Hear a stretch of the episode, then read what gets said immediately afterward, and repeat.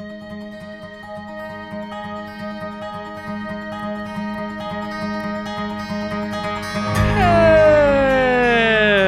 everybody, welcome back to the Green Light Podcast. We're back. Did you miss us? Did you miss us? I hope you did. We missed you. We did miss you. It's been a month. A lot of things have happened. Christmas, New Year's, 2022's off to a start. I had COVID. Lauren did have COVID. Do you want to talk about that for a second? uh, it was like a week. I thought it was a sinus infection. Got tested. It was COVID. It was not a sinus infection. Um, then it out. felt like a cold. Jackson didn't get it because the vaccine worked, and I did not transmit it to him or any of my housemates. Some would say I'm built Shut different. up.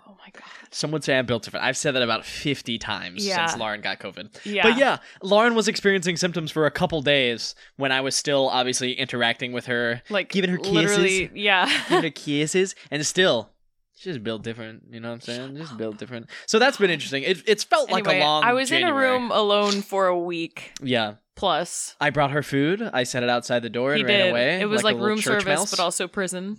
yes, yes, yes, yes. I watched so much Cobra Kai. I guess I could talk Yeah. about that for my detour, but I'm not quite done with it yet. Yeah, yeah, yeah. Maybe save that for for next time Yeah. if you feel so strongly about it. Um, that's cool. Maybe we could do just like a general like rundown of things we've watched that we would recommend to people, like a quick little Yeah. thing when when we start. By the way, Okay.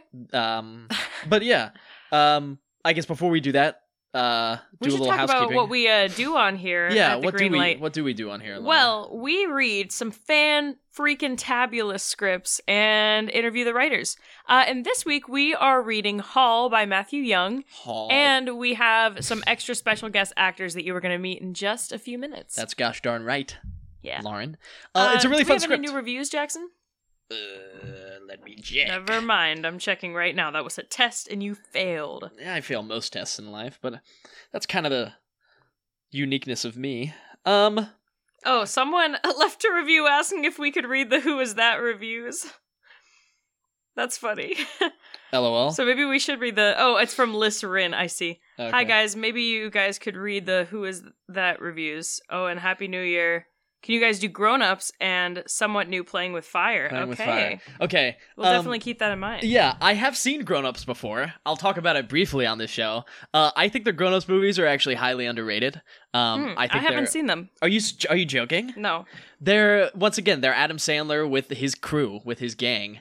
Um, it's uh, they're a lot of fun. Uh, love the second one too. Uh, they're both good movies. Um, I don't know how well they hold up. Like I don't know if they're offensive at all. Um, but when I watch them, I remember them being quite funny. And even now, you know, Adam Sandler obviously is is sometimes hit or miss. But I think for the most part, if you like turn your brain off and just let them wash over you, like you're gonna have a good time That's you know fair. and it's got a stacked cast like it's got kevin james chris rock david spade rob schneider not all those who are good people but um still yeah it's a it's a good movie so thank you for suggesting that Lisrin. playing with fire i don't know but um maybe Heard i'll look it, into that But yeah. uh did you look at the who is that reviews though Yeah, it doesn't look like we have any new ones, so Oh, I don't know. But weird you should review that too. Also, speaking of Who Is That, if you're a fan of Who Is That and you have been brought over here because you are starving for content, don't worry. For just one dollar or unit of currency a month, uh, you can check out our Patreon that has all kinds of content for this show and Who Is That.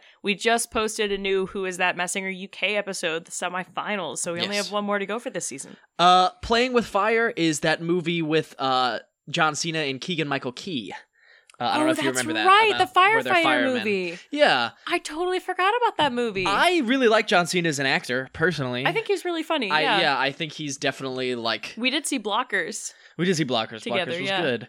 Uh, he's good in uh, the new Suicide Squad movie. Haven't watched Peacemaker yet, but I'm sure. And I love Keegan Michael Key. He's Yeah, obviously awesome. insanely talented and funny. Um, so yeah, might have to give that one a watch. Check So, that one out. Also, if you are a fan of Who Is That, by the way, Masked Singer is returning on March 9th. And that is Yes, very that. shortly after we are moving, so that'll be interesting to Boy, start. But you know, Boy, we're is it. excited. Yeah, we are. Um, so yeah. Um, shall we do a quick rundown of some things we've seen that we might recommend to the people? Okay, so during my my my week Lauren, of you go ahead. quarantine, um, I watched. I'm now. I think I have two or three episodes left of Cobra Kai. Nice. Granted, it's getting renewed, so it's not like the end of the series, but Yeah. the series, you know, season finale. um, of season four. But I did watch, you know, I've fully seen over three and a half seasons at this point. Um, I really, really like it. I've honestly never even seen the Karate Kid movies. That's wild. I've only seen the first one, but Yeah, I think that's the only one you need to see. Um, but I mean, you know, it's like they show clips from the Karate Kid movies for whenever like a new person is introduced, they'll show you a clip from the original to like tell you what their history is. yeah, yeah. So it's kind of like, eh, it's fine. Yeah. Um, and yeah, I'm I'm really enjoying it. You know, I I love some good fight choreography, and this show has so much of it. Yeah. Like there's especially once you get to like season three, like there's a fight every episode sure. you know um yeah so i'm really really enjoying that uh i watched the first season of true detective to be honest i've heard so many people love it i kind of just thought it was fine but i would be interested to hear your thoughts if you love it why you love it if you didn't why you didn't uh if you want to leave it on a five star apple podcast review that would be cool or you can We'd email that. us or tweet at us or anything like that. Yeah. Um, let's see. What else have I watched? I watched Don't Look Up. Uh, I had mixed thoughts.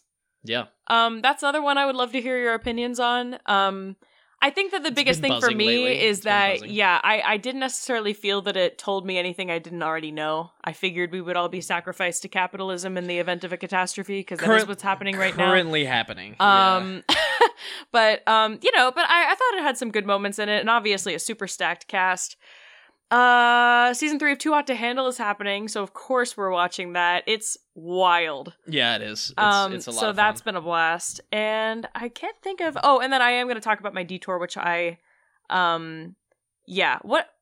Yeah, I, I'm curious to see what you're doing for your detour, but you can talk about the other things. Mine will be watched. different from yours, I promise. Uh, so I I watched a lot of movies since we've since we've last seen each other, since we last talked to each other. Obviously, I've seen Lauren, but I'm talking to to you all listening. Uh, saw the new Spider Man. Uh, I really enjoyed it. If you haven't Yeah, seen the other great. ones, definitely see them before because I think it adds to your viewing. Not necessary, but I haven't seen all of them, but I think I saw enough to get most of the things. Yeah, yeah. I don't know. Um, I saw uh, the Kingsman, the new Kingsman movie. Enjoyed it. Don't go in expecting the vibe of a Kingsman movie. Yeah. because it's pretty different. It is a war drama. yeah, it is. Uh, It, it really is. Still good. Uh, still still a lot of great acting. Saw Red Notice. Um, that was exactly what you expected to be. If you like The Rock and Ryan Reynolds, you're gonna like this movie. if you Uh, like Gal Gadot, are you gonna watch this movie? Yeah, I mean you'll still you'll like Okay. it. Well, I mean, I guess if you don't like Gal Gadot, will you like this movie? That would have been a better question because a Uh, lot of people don't. She's like, it it, it sticks mostly with the fellas. Okay, and she has a big role obviously Sure. but but i think you'll still enjoy it uh saw both the kill bill movies which i had never seen before up there in my ranking of tarantino movies okay, honestly definitely towards the top i think you'd really like them actually lauren the fight choreography is great okay. um I, mm, in general, I'm not. don't really like Tarantino. well he does but- there are feet Yeah. we get to see uma Yeah. thurman's feet um saw nightmare alley which uh for some reason shows up on my Letterboxd as a five star rating. I don't think it's a five star movie even though i've changed it. Um i'd say it's about probably three and a half to four stars. Great acting. Um maybe some things i would change. I don't know uh we watched all of the alvin and the chipmunks live action movies. Oh God, And- speak for yourself. That's that's why no one else in the house got COVID because I sat that out. that's kind of true actually. That's that's that's a little true. But um yeah those were uh a wild ride. I don't necessarily recommend you do that but um the third one's the best actually number three is is, that the Chipwrecked? best. That is chipwrecked yeah. chipwrecked is the best and lauren knows why.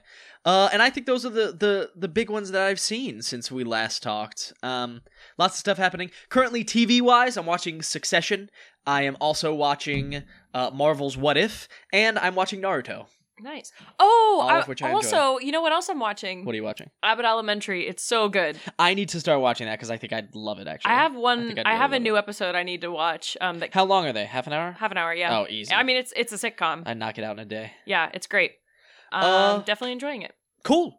Uh, those were our, our quick hits. Now we're gonna dive into a couple things. Our uh, actual detours. Lauren, would you like to go first, or would you like me to go first? I can go first. So right, I am talking about the brand spanking new Disney movie that everyone is talking about, Encanto. Maybe not brand spanking new, but brand Okay, new. okay. I did see it before Christmas, but Sure. um, I had to even look up to see if I talked about it last episode. But I really enjoyed it. Um, here is the summary from Walt Disney Animation Studios. Encanto tells the tale of an extraordinary family, the Madrigals, who live hidden in the mountains of Colombia in a magical house in a vibrant town in a wondrous, charmed place called an Encanto. Hmm. The magic of the Encanto has blessed every child in the family with a unique gift from super strength to the power to heal every child. Oh, wait, to the power to heal, dash, every child except one, Mirabel. But when she discovers that the magic surrounding the Encanto is in danger, Mirabel decides that she, the only ordinary Madrigal, must might just be her exceptional family's last hope. The Madrigals are an extraordinary family who live hidden in wait, why does this repeat itself? Okay. Anyway, Anyway. um yeah, so there's this extraordinary family, they help the town. Um they were given this like miracle after um the the matriarch of the family, Abuela, um had pretty much lost everything in an attempt to emigrate. Hmm. Um and you know, she was blessed with this miracle with this magical house, the casita. Uh her family has all these powers and then they've built this extraordinary community where they are in a way royalty. They're Mhm. definitely in positions of like power. They sort of help everyone in the community. Um Yeah. so it's very cool. Um so this movie uh the music is written by Lin Manuel Miranda. I don't know if he wrote just the speaking as well. I'll have to look that up. But um yeah, it's music by Lin Manuel Miranda. Um you know, you know him. He did Moana, he did Hamilton, he did In the Heights. All that good stuff. directed um Tick Tick Boom. Ah, true, true. And wrote Tick Tick Boom, I think. Really? Well, I mean, the stuff that wasn't like already written. Sure. The songs. That it Um, wasn't already based off of. Right. Yes, um, yes, yes, yes. Yeah. So, um, yeah, I, I really enjoyed this. I mean, you've probably been hearing the songs everywhere, especially we don't talk about Bruno, which is the, you know, it's a movie, so there's no intermission, but act one finale Sure. song. Yeah. Um, and that one, a lot of people have been talking about how they love it because they've been waiting for a big Act One finale Lin Manuel Miranda song that's accessible for like middle schoolers to sing. Sure, yeah. Um, so you know, I've seen like middle school drama teachers and stuff that were really excited about this song. Um, but it's not just that. You know, there is a super strong sister, Louisa, who you know has a song called "Surface Pressure." Bless you. So that is probably my favorite song. Um, and you know has definitely resonated with a lot of people. Bless you again. So sorry. Um, so you know, yeah, I I really think that this is a movie that um, I don't know, hits everybody in a slightly different way. Bless you again. So sorry. Um, one thing Excuse I like about it is that you know Disney and Pixar have definitely moved a lot away from like the princess stories, the traditional like love stories. Um, so this one is very much about family and sort of you know the whole family. This whole miracle sort of came out of a traumatic event. Mm, sure. So how do we avoid kind of passing that trauma down? How do we Yeah. avoid putting unrealistic expectations on everyone in our family to maintain this miracle, right? Uh-huh. Um, so that's sort of the the crux of Encanto. Um, I I laughed, I wept, um, and I really really enjoyed it. And um, the guy who plays the sloth in Ice Age is Bruno, so that's pretty cool too. Yeah, that's the all. sloth. Is that Leguizamo? Yeah. Nice. He's good. He's good in everything he does. Yeah. Uh, great. Encanto uh, still in theaters. Uh, I don't know, I but think it's, it's on also Disney on Plus Disney now. Plus. That's Yeah. the thing. It would have definitely had a much better run in theaters if they hadn't immediately been like, "It's gonna be on Disney Plus in a month." Yeah, for sure, for but, sure. You know, oh well. But you know, if you get the chance to see it on the big screen, definitely do it. Uh, support it. Um, yeah, Yeah. good one. Uh, so I guess moving on to me. Uh, no. Why did you just look at me? Why did you just look? Sorry, I didn't mean it to. was gonna be a surprise. But now I saw what you're talking so about. I, t- I, I, I mentioned a lot of movies that I watched, and I've watched a lot since we've since we've last spoken. There's one that sticks out not just because of the way it's filmed, uh, not just because of the in- insane amount of money it made compared to its budget, but also because this is a movie like Spider-Man, The Kingsman. They don't need any more press, you know. Like they get, they have enough. They got it. They had big corporations behind them. The movie I'm about to talk about doesn't. But boy, was it enjoyable. The Gallows is a 2015 found footage horror film rated R. A little bit about The Gallows. Essentially, it's set in a high school 20 years after this awful accident during a school play where there's eh, think think the crucible of this play um eh, where someone is supposed to be fake hung just uh, in the play but an accident happens and he actually gets hung and dies 20 years later, the high school students, uh, and I guess the high school itself, decide, hey, we want to honor this kid, Charlie, and we're going to do the play again. And it's like, no, first off, don't do it again. come on, that's a bad idea. But they decide to do it. Uh, the the lead guy character who's playing uh, Charlie's old character, he's not as used to acting. Uh, but you know, so he gets a he gets a little bit of stage fright. Uh, so he and his friend decide to sort of vandalize the set on the night before the play, and uh, he the actually the three he his friend and his girlfriend, and then uh they someone else shows up, and the four of them get locked in this uh theater together, and hijinks ensue, and ghost hijinks ensue. Hijinks ensue. Ghost hijinks ensue. Um, so this movie has a 4.3 out of 10 on IMDb. I like listen, listen. I am a big fan of found footage horror films. I haven't seen a ton of them, sure, but, but they're great. I I I just like that genre personally. It's I think it does a good job. Like okay, there like some parts of the dialogue and etc. There's a lot of things wrong with this movie. I'll admit it. But overall, I had an insanely good time watching this movie. And here's the thing, I'm not the only person who at least took a chance on this movie. I don't know if we've talked about this actually, Lauren. Okay, Uh guess what the budget is for this movie? ten dollars, Okay, well, be serious. twenty five grand. Uh more than that, a 100 grand. Okay. a hundred grand. But still, for for a movie released in theaters, that's not a big budget. It's a pretty small. Oh, budget. it was released in theaters. yes. Wow. Guess how much money this movie made? Fifty million. You're close. Forty-two million dollars. That's crazy. That's an insane Like, profit. just the the percentage. You Yes. know, Exactly. Has to be one of the most um just uh, profitable movies of all time. yeah. yeah, because, you know, and in the same way that Blair Witch Project was, you know, it's just super easy to make. Gallows ratioed Avengers Endgame. Gallows ratioed it hard. um, it's just once again, it's it's a it's a movie that I think if you like it, like if you like found footage horror movies, you're gonna you're gonna eat this one up. I think for a found footage horror movie, it's not bad. On HBO, uh, there's a sequel that we watched as well. That's not found footage. It's like Yeah. it's much higher quality, but it's not found footage, and I feel like it loses a bit of the the, The spirit, the charm of the first one. But The Gallows on HBO Max, honestly worth watching. Honestly worth watching. It's a horror movie. It's a little scary. I was a, A little, little scared. I was a little scared. Um, but yeah, that uh, I recommend it. I recommend it. Uh, do it. The Gallows. The Gallows. But see, Blair Witch, or is this is this a remake? Maybe. Hmm. I'm I'm looking at a Blair Witch right here. Two that that's definitely a remake, I think.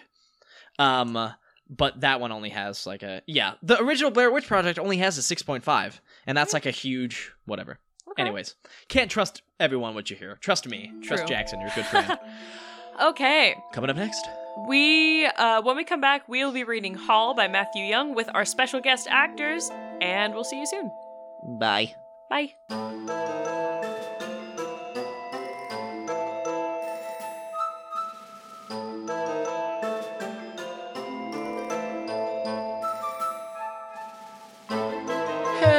Everybody, welcome back to the Green Light Green Podcast. light. Jackson here as always. And Lauren, and we have a couple special guests with us for this script reading today. Very special guests. All right. So first, we have Oliver here with us, who I know from uh, Camp Half Blood this past summer. So, do you want to introduce yourself? Hello, yes. Uh, my name is Oliver Rotunno. I'm an actor, writer, and producer, um, and uh, animal parent, cat dad. Cat dad. Some dad Gotcha. of two lovely cats. Yes, yes, yes, yes. It's a full time job Cat It is. Parenthood. So, so yeah. Well, uh, thanks, Oliver. Awesome. And who are you playing today, Oliver? Uh, I will be playing Morrison. Awesome. And then we also have George here with us, a new friend. I'm new. I was added. Yes. Hi, I'm uh, George Russing. I'm a actor. Um, s- I can kind of juggle, and I am also a cat dad. Um, Wow. Yeah. two Uh, two full time cat dads on this podcast today, Yes. folks. You're getting a treat. We're just wannabe cat treat. parents. Yeah, exactly. we have we have a stray cat that hangs out around, so we We sometimes do. pet her. Um, that's the closest we get. Um, Let's see. Yeah. And then um, George is going to be reading action lines for us today. Yep. Um, I am Lauren. As you know, I'm going to be reading Susanna. and I will be reading for Marshall. All right, let's dive in. Paul, written by Matthew Yongue. In the dying gasps of the 19th century. Fade in. Exterior. Rural road. Somewhere in Pennsylvania. Day. Wood tires creak with each rotation. Thump over the dips, divots in the dirt trail. Susanna, 20. Back pedals. Muscles strain as she drags a single steed, open top wagon in her wake, with no horse to pull it. Traditional Amish garb is filthy but still whole. Somehow her bonnet remains perched atop her tightly held brunette hair. Sweat bathes her face, soaks through her baby blue dress. She bites her lip to withstand the painful blisters on her palms. A tied down canvas sheet to hide the carriage's load. She pauses for a moment, undoes her bonnet to wrap it around her left hand over her bubbling, bleeding palm. Susanna whimpers as she returns to work. That looks heavy. Susanna drops the handles, spins around to Morrison, 35, standing amongst the trees at the side of the path, lighting the cigarillo at his lips with a match. Looks like a bastard or wannabe cowboy with his five o'clock shadow and leather jacket, not to mention the hat. Some sort of blackness dusts his clothes, skin. I bet. I bet that's real heavy, ain't it? No one else to look out for? Just you and me here, ma'am. You're a long way from Lancaster County, aren't you? Susanna stares Morrison down before answering. Tell me, how would you know I call Lancaster home? I mean, look at you. I've certainly never seen a horror dressed like you are. Not to mention the ethereal glow around you, ma'am. You have the look of someone modern times is not tarred and feathered. Mostly, I recognize the garb. I worked on a chain gang going on 10 years back near a colony of folk like you. I have a feeling the attire has not changed much. I imagine you had a horse. Poor creature stepped in a gopher hole a mile back, broke its leg. You had no gun to put it down? Not your folks' way, right? Hmm. Where are you headed? Not to rub salt in what may be a wound, but I don't see any groom around, no husband that you are required to answer to. All right. Think of me as nothing more than the Good Samaritan who happens to be your horse deprived plight and wishes to offer some reprieve from your struggle. I have a horse. Say we both are headed the same way, maybe that becomes our horse. So, where are you headed? Altoona, A smile crosses Morrison's face. What would a girl like you need to do in a place like Altoona? you only need my destination. Later, straps, harnesses connecting a dirty white horse to the wagon lock into place, dig into the animal's sturdy frame. Morrison lugs his saddle towards the carriage, happens upon the sheet covering the entirety of the space, it failing to hide the Rorschach test of random bulges. Can I lay this anywhere? Susanna hurriedly approaches, grabs the saddle from Morrison, buckles under a sudden shift in weight, but she maintains, drops it in the carriage. Morrison steps closer to the back as Susanna tries to catch her breath. He lifts a corner of the sheet. Susanna slaps it from his hand. Ow! What do you have under there? That is none of your concern. Seeing how this is now our ride, the manner which you protect its contents, I think, is well within my concern. Morrison stares Susanna down. My wares. Goods I plan to sell in Altoona upon arrival. Consider me a prospective customer. May I glimpse the merchandise then? I cannot reliably say if you are just a customer or a crook. You insult your savior? You honestly think you could make it to Altoona, dragging this cart in your wake? I do not think so. Pardon me for being a lone woman who does not operate in blind trust. I saved your life. I believe I've plenty demonstrated my intentions clearly to you. When we get to Altoona, you'll be the first to refuse what I sell. You are a stubborn and pessimistic woman, but I am amendable to this arrangement. Morrison holds his paw out. Susanna stares at his overgrown nails, the dirt caked under them for what may as well be an eternity. They finally shake hands. We better make haste to beat out the darkness. Morrison and Susanna both make a move for the reins. This is my horse. And it's my carriage. I don't need your carriage to get where I'm going. I know the way, and the horse trusts my touch as if it were his own thought. I'm leading. Exterior, horse-drawn cart, rural road, afternoon. Morrison struggles to keep the horse at a steady pace, course at the center of the path. He whips it harder. Susanna stares at him. What? This is a wild Mustang who has not had the privilege of running lead on a wagon, so maybe you can give him and me some slack. Hmm? Mustang? That's right. I found him caught in barbed wire along the outside of an orange grove in Kentucky. They grow oranges in Kentucky? Uh, maybe it was apples. An apple orchard. Uh, pardon me for my memory. It goes in and out for someone well traveled like myself. Moments become muddled. Morrison adjusts his seat position, notices the initials EC carved into the wood atop the bench. Fingers trace the carving. You never told me your name? Suspicious woman, such as yourself, you think you would have asked me for mine at least. I do not keep company often, and once we reach Altoona, I have no intention of keeping yours any further, not to sound rude. So tell me, what purpose is there in knowing your name? Stop! Hey! Morrison yanks back on the reins. The cart makes a sudden stop. The horse neighs, rears back on its hind legs in anger at the order. Susanna glares at Morrison. I am not moving this cart another inch until I hear your name. Why? Because I want to know it. Now, are you going to tell me what this is, or should I start loosening the tethers on my steed?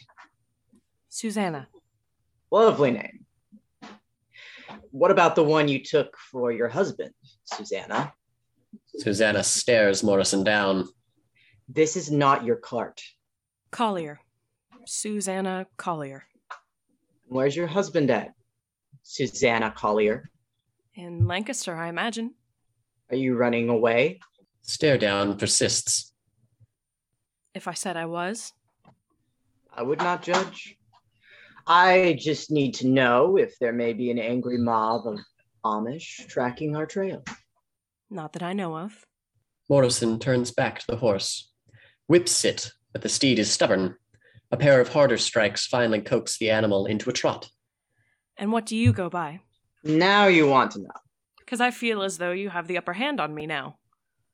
Me, your name, that's the only hand I have. What is it? Morrison. That's it? That's your Christian name? I don't care much for my Christian name, so I leave it at Morrison. Morrison it is. And what business does a man that fetches Mustangs from barbed wire in Kentucky have in Pennsylvania? Morrison guards his wry smile at the question. I told you, I'm well traveled. But I want to be honest with you, ma'am. The only value Altoona has for me is it's your destination. So, what if I had said I was headed for Timbuktu? In that case, I would have told you to call me Mansa Musa. Morrison yanks hard on the reins to steady their path. The horse neighs horribly, pulls on the tethers. Your companion seems far from fond of you for considering your orders as its own thoughts. He's a stubborn bastard. Susanna stares at Morrison's profile. Where did you get him from? The horse? Honestly, I told you, it was tangled in an apple orchard in Kentucky. After it was an orange grove. He is as far from a Mustang as any horse can come, so apologies if I find it difficult to find credence in your tall tale. What kind of horse is it then? Banker. Banker. So I lack proper versing in horse affairs to know the difference. Anyone who's ever seen a Mustang would never confuse the two. What do you know about Mustangs and bankers? I thought your people only rode donkeys and your own two feet. Susanna grips the edge of the bench. Her fingers rest beneath mere centimeters from a revolver tied to the underside, hidden from sight. My father made acquaintance with a wrangler in Arizona. He drove wild horses for the state, corralled them to auction or euthanize. Arizona? We assisted him one season. Not for long, but enough time to get an eye for the resident steeds, Appaloosas and Mustangs and the like. Such knowledge was a requirement to the separation of the herd, to know which horses are good for work or war or meat. I get that, but what business do Amish have in Arizona? You would have to ask them. Morrison processes this answer, stares at Susanna. He looks down at himself, the handle of his pistol holstered by his ribs. It dangles just inside of his leather jacket. I never told you I was Amish, and you assumed it from what? My manner of dress? You don't hail from Lancaster? Such mannerisms and attire arrest any nerves that come naturally to happening upon a stranger on the road, don't you think? Other than you being a woman. They lowered your defenses. And why? Why would I need to have my defenses up around you? Now, that is an inquiry that only you can answer, Mr. Morrison. What reason would a man like you have to fear someone like me? Someone like you? In my business? Morrison glances back to the carriage. The canvas sheet random bulges suddenly clarify themselves to be the outline of a body. What's under the sheet? You mean who? What's your business? Flesh. Over black. Footsteps approach. How many is it this time? Just two. Whip of the canvas sheet pulling back to exterior horse-drawn cart, Altoona, Pennsylvania, dusk. The marshal, 50, plump man in plaid with suspenders pulled tight to his form, tobacco packs his cheek. He consults two wanted posters. Ethan Collier?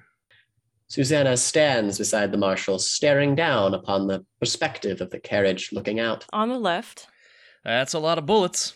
He didn't go easy. Took down both of our horses before we bought it. Then how'd you manage this one on the right? Um, Robinette Morrison?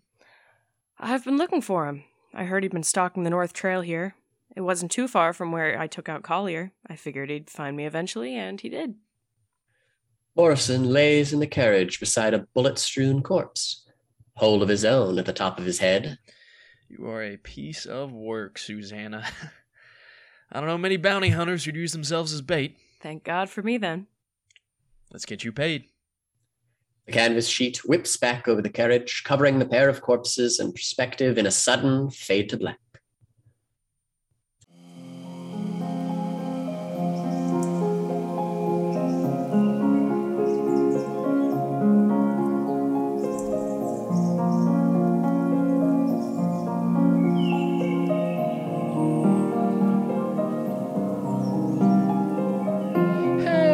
Everybody, welcome back to the Green Light Podcast. Green Light. You got Jackson here. And Lauren. And who do we have with us? Lauren, we today. have our writer of the month of Haul, Matt Yongue. How are you doing?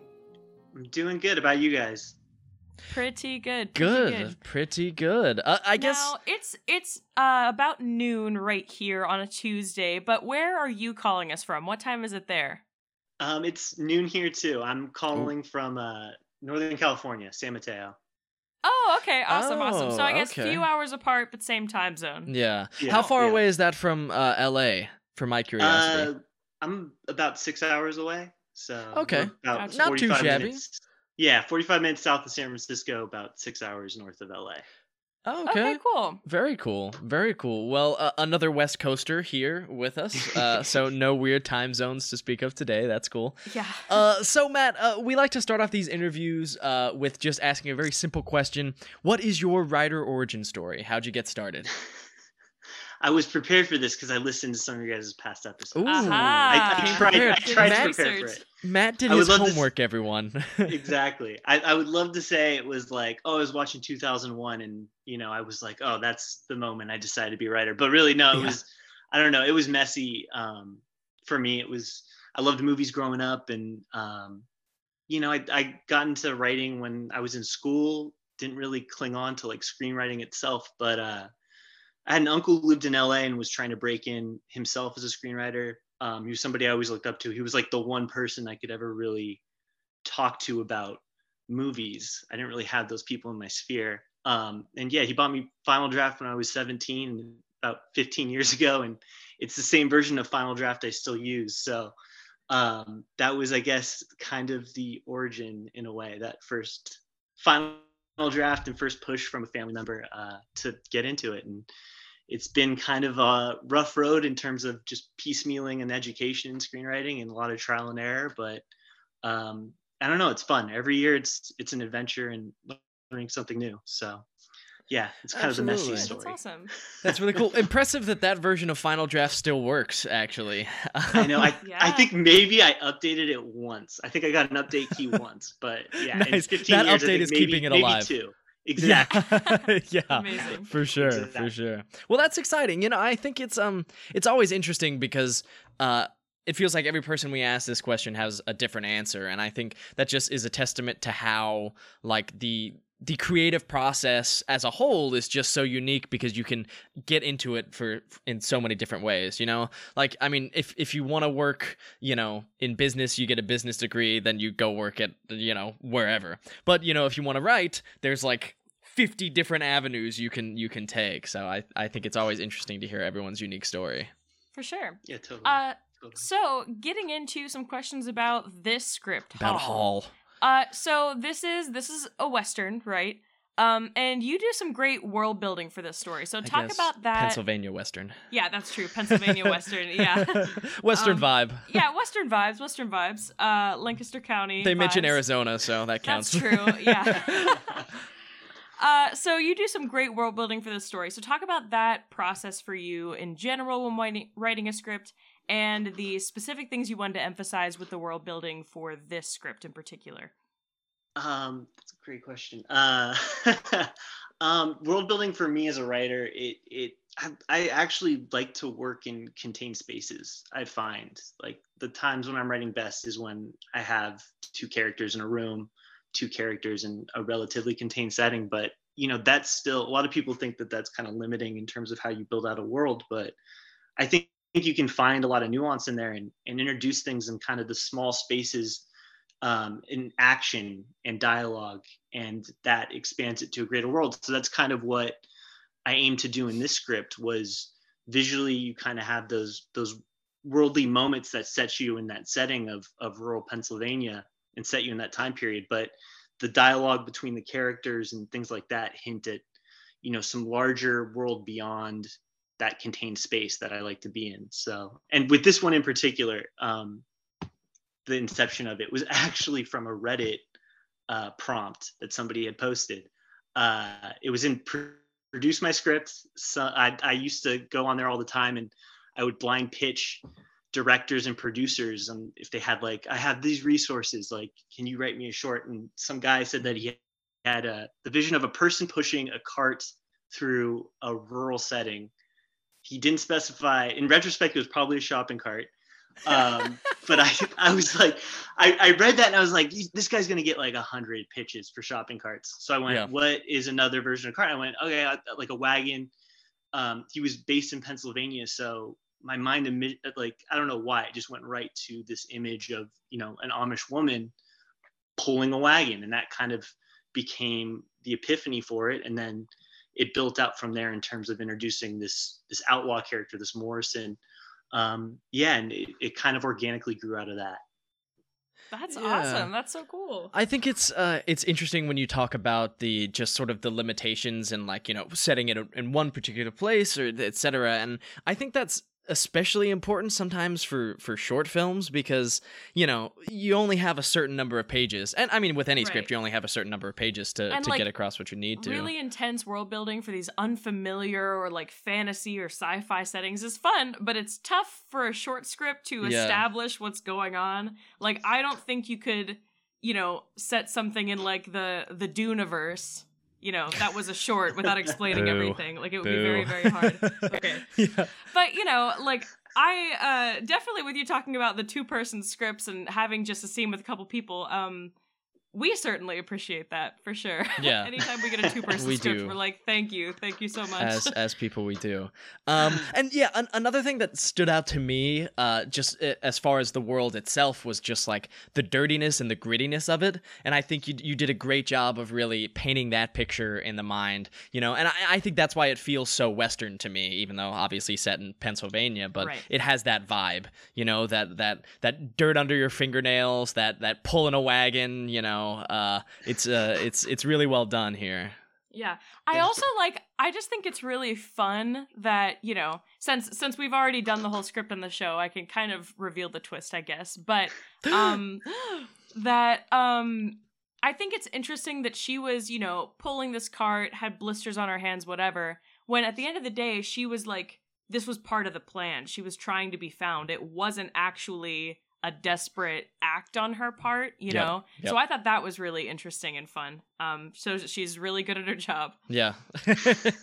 just just competent, really Yeah. competent. Um so you, you mentioned this a, a little bit, but I'd, I'd love to hear you uh, expound on the, the specific idea. What drew you to write like a, a period piece?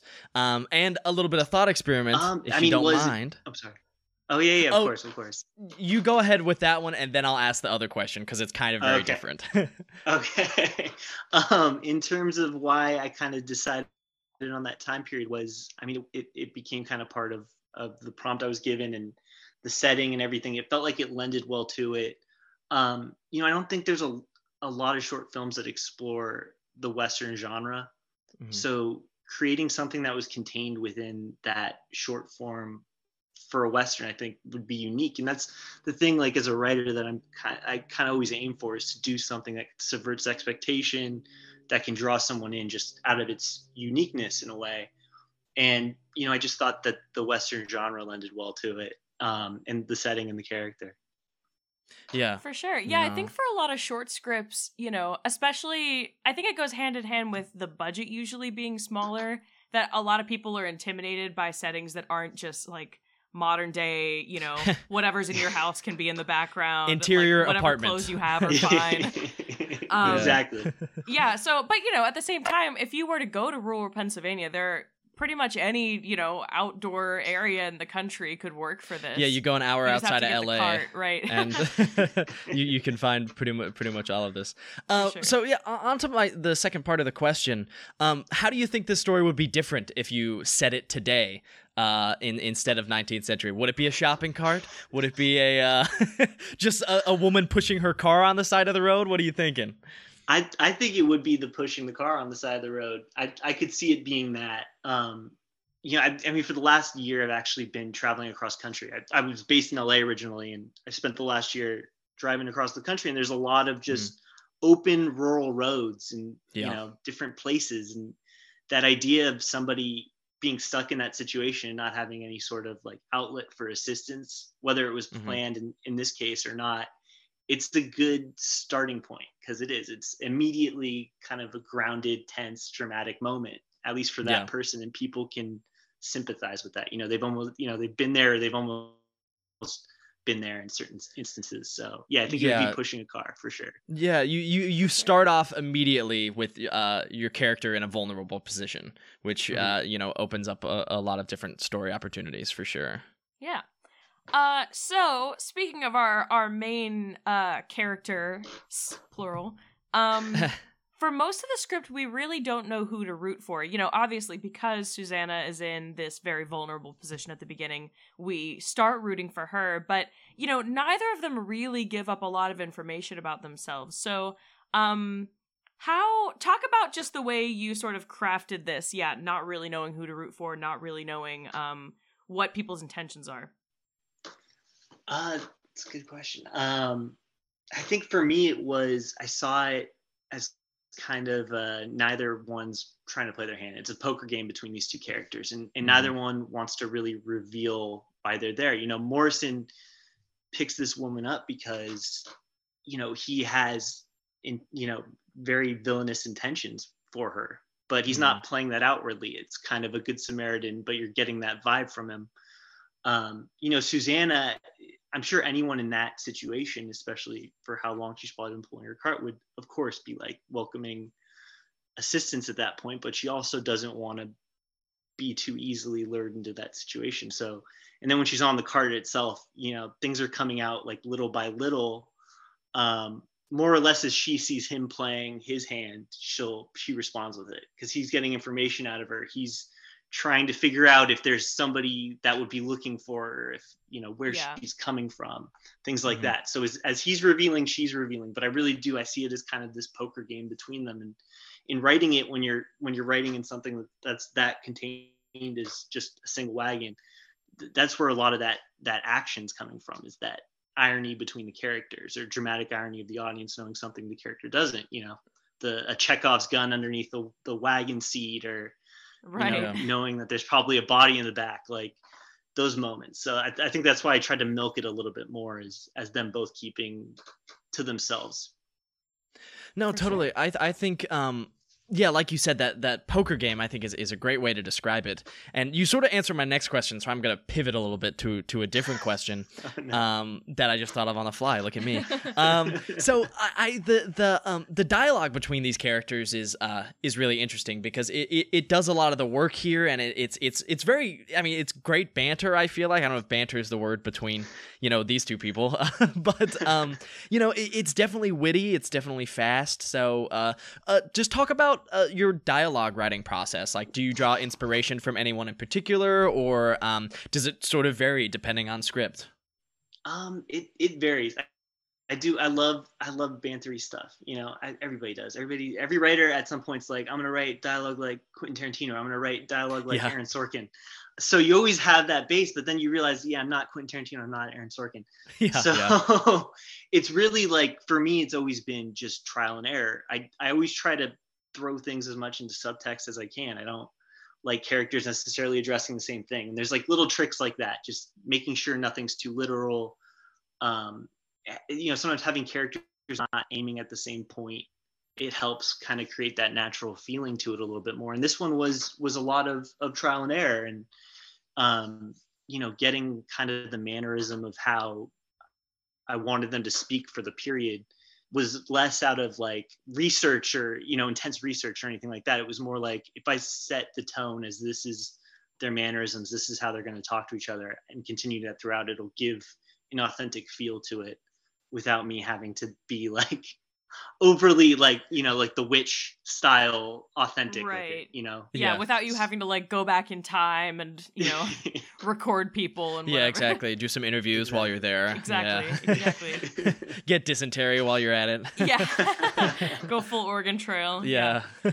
Um okay so obviously elephant in the room uh gun under the wagon. There's a twist. So um, I don't think either of us really saw this coming. It caught me you by know, surprise for going sure. Going back through the script, there are definitely some hints, especially that um the oh you had a gun to put it down and then she doesn't respond like there are definitely some hints there but um talk about how you how you decided there was going to be a twist if that was always there if that came up and then how you decided to plant those clues in terms of coming up with the twist I I always find myself with these features. I'll I'll present a character to to the audience, and then halfway through, I'm always like, I'm gonna yank the rug out from under them. You're gonna realize this person you've been following the whole time is the villain, or this person has always had the upper hand. Like I, I find myself doing that a lot.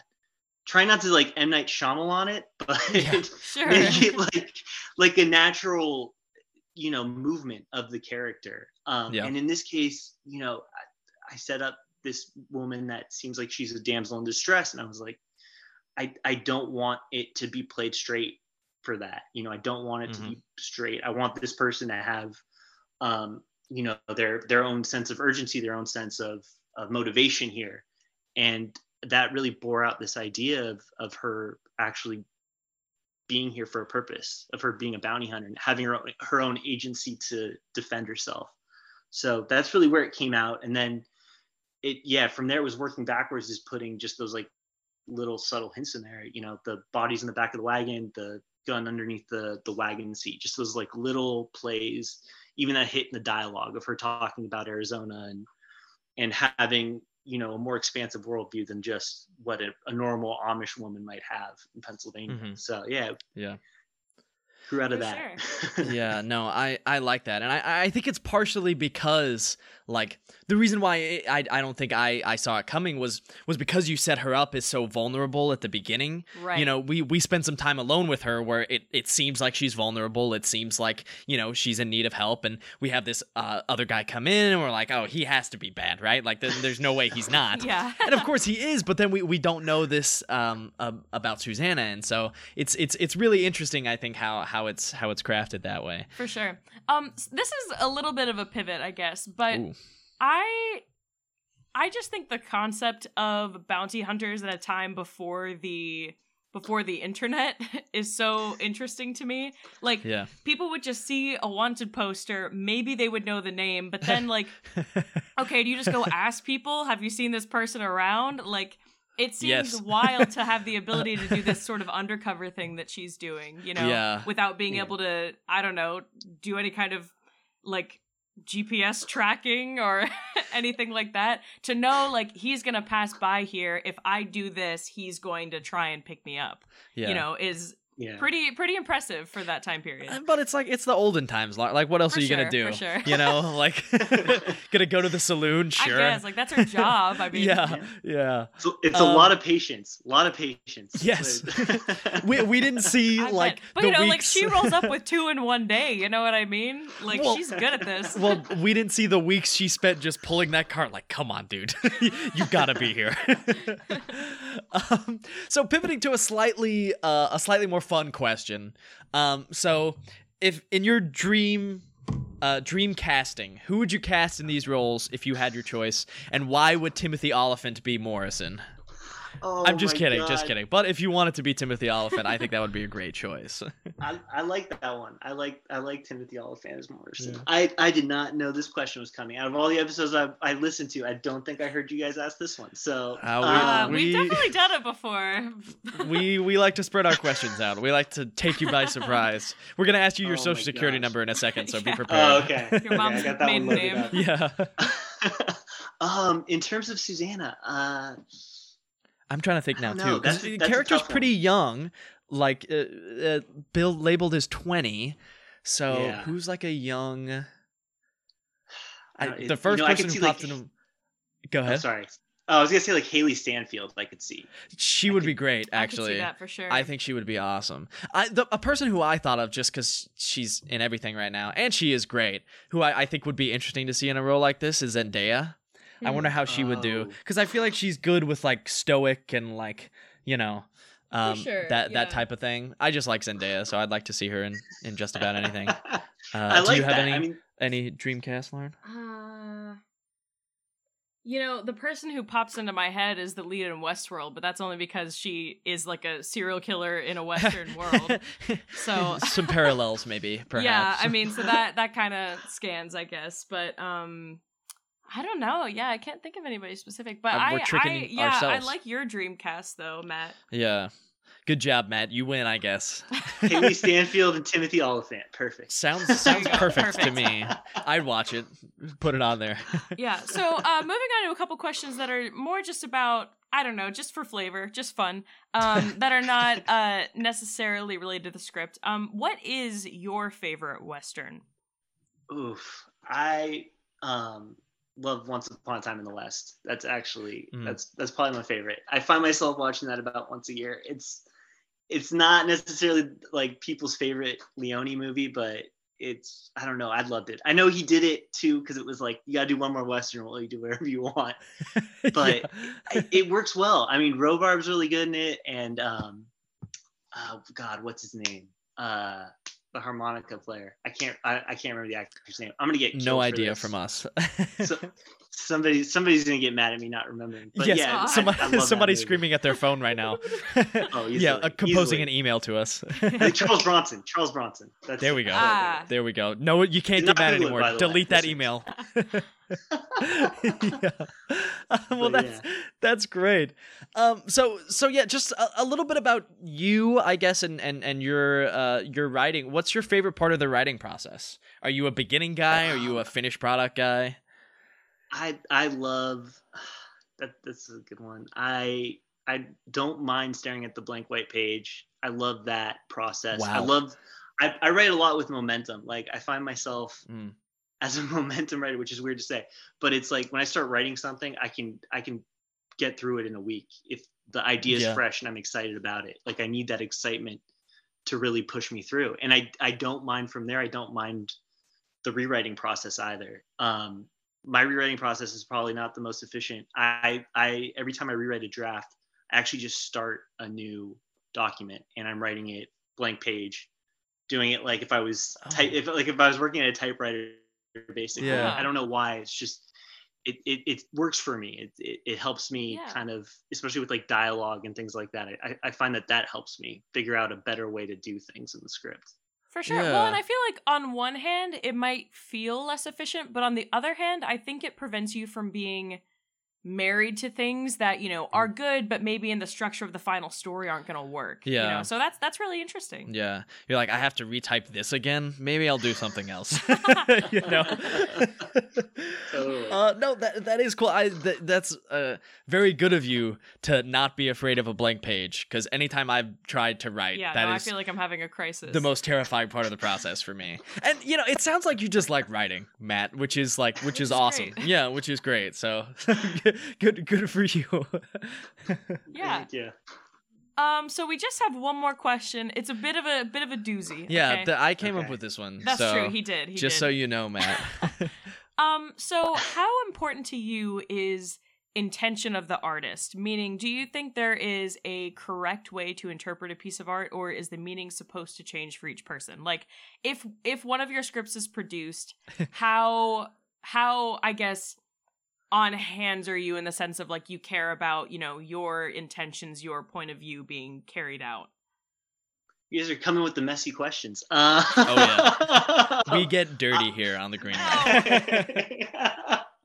I um I I don't really subscribe to the idea that every piece of art is interpreted one way. I think I think everybody the thing when you're watching a movie, when you're staring at a painting, when you're reading a book, you're bringing whatever you know you've experienced in life, whatever preconceived things that you have, every other media that you've taken into consideration when you watch something. And I think that makes the interpretation of things different for different people. They find different things in a movie or in a story than others do. And I think sometimes they find stuff that even the artist doesn't realize is in there. You know, I, I think like as a writer, I find myself like things popping up in my writing that it's like, I didn't really mean for that to be in there, but it just naturally comes out of the characters or it's naturally coming out of something that I subconsciously am, am putting in there.